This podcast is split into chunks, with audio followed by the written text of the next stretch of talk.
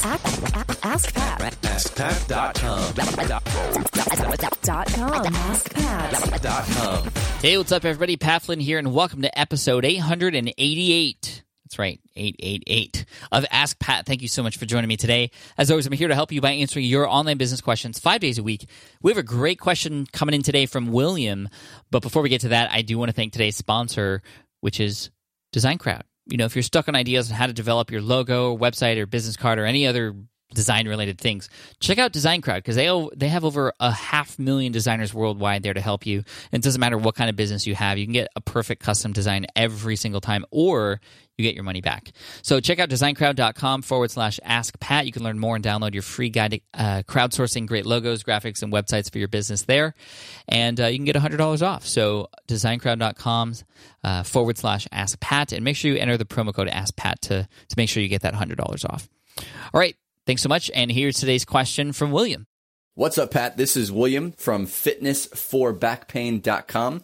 Um, I'm obviously in the fitness space. And my question is, is based around value. We always throw around how you have to provide massive amounts of value.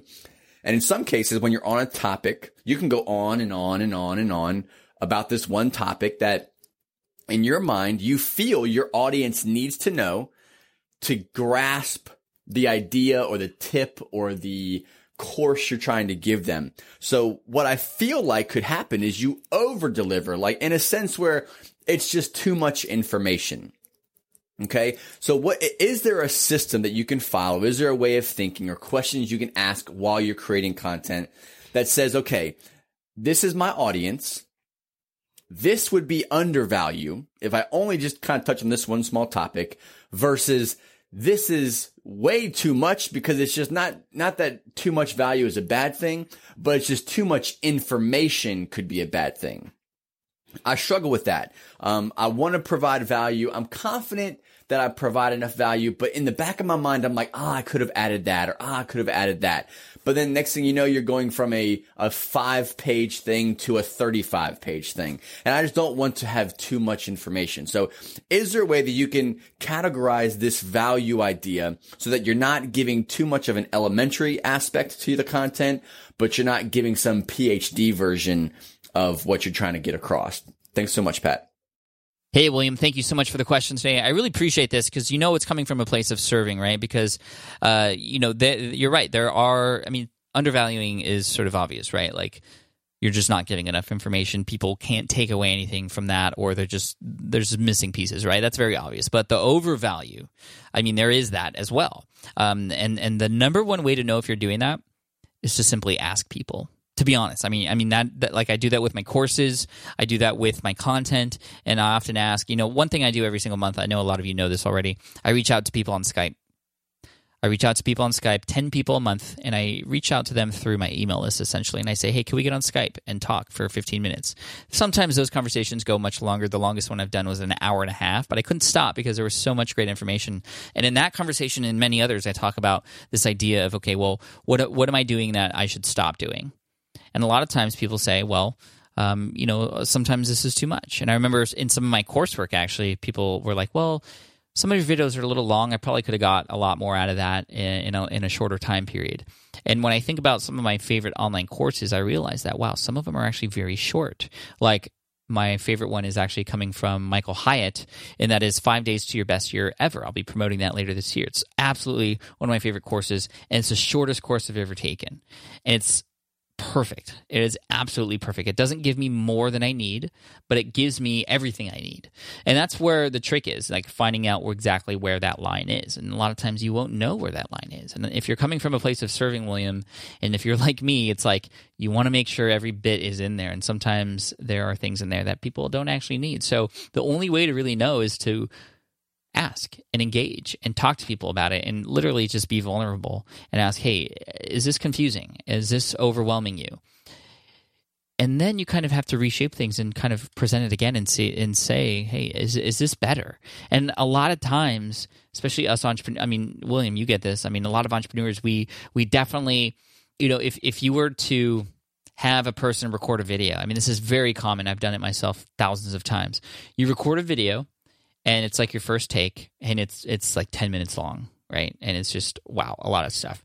You record it again almost immediately after and it's like 7 minutes but it's better right it's it's punchier it's more enthusiastic and it's not like you talked that much faster it's just you remember the important parts and you share those things right and so the trick is learning exactly what to deliver to actually help a person achieve that goal without adding too much because there there definitely is that overwhelm and part of the strategy of succeeding online these days is to be that shortcut for people right? So how can you be a shortcut if you're giving so much information? So there's a line there. And for me the best way to figure that out is to test and to experiment and to talk to people. So that's really what it's all about. Test experimentation. You take iterations you learn from them and you do better better the next time. And sometimes you won't know until you hear from other people because i mean you're doing this to serve your audience what better place to understand if this is working for them or not than to hear directly from your audience. So that's that's what I would do.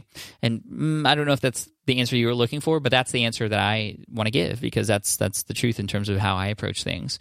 A lot it's that experimentation, that iteration, and the the getting the feedback from who it is that I'm serving. You know, uh, I'm sure there are systems in place and you know, you know, checklists and other things that you can add, but honestly.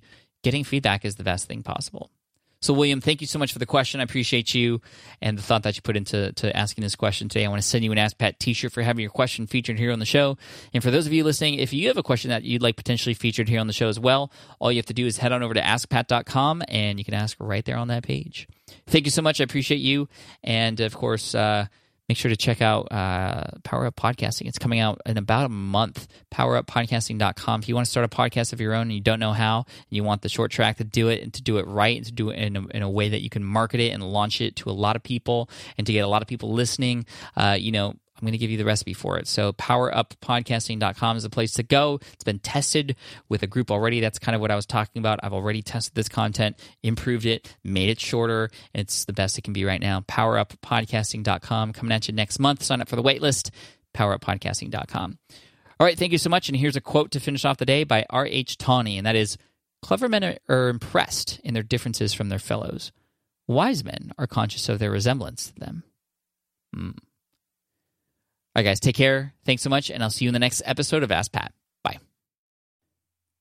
Hey there, thank you for listening to Ask Pat 2.0. Now, you might have noticed that we haven't published a new episode in a while.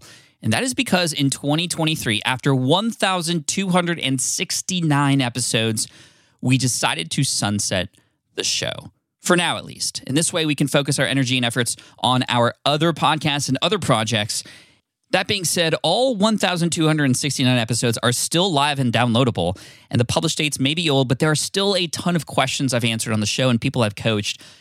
Those episodes are just as valuable as they were back then. So you can also visit smartpassiveincome.com slash askpat to dig through the archives. Plus, there's a search tool on the website that lets you search across our podcasts and blog.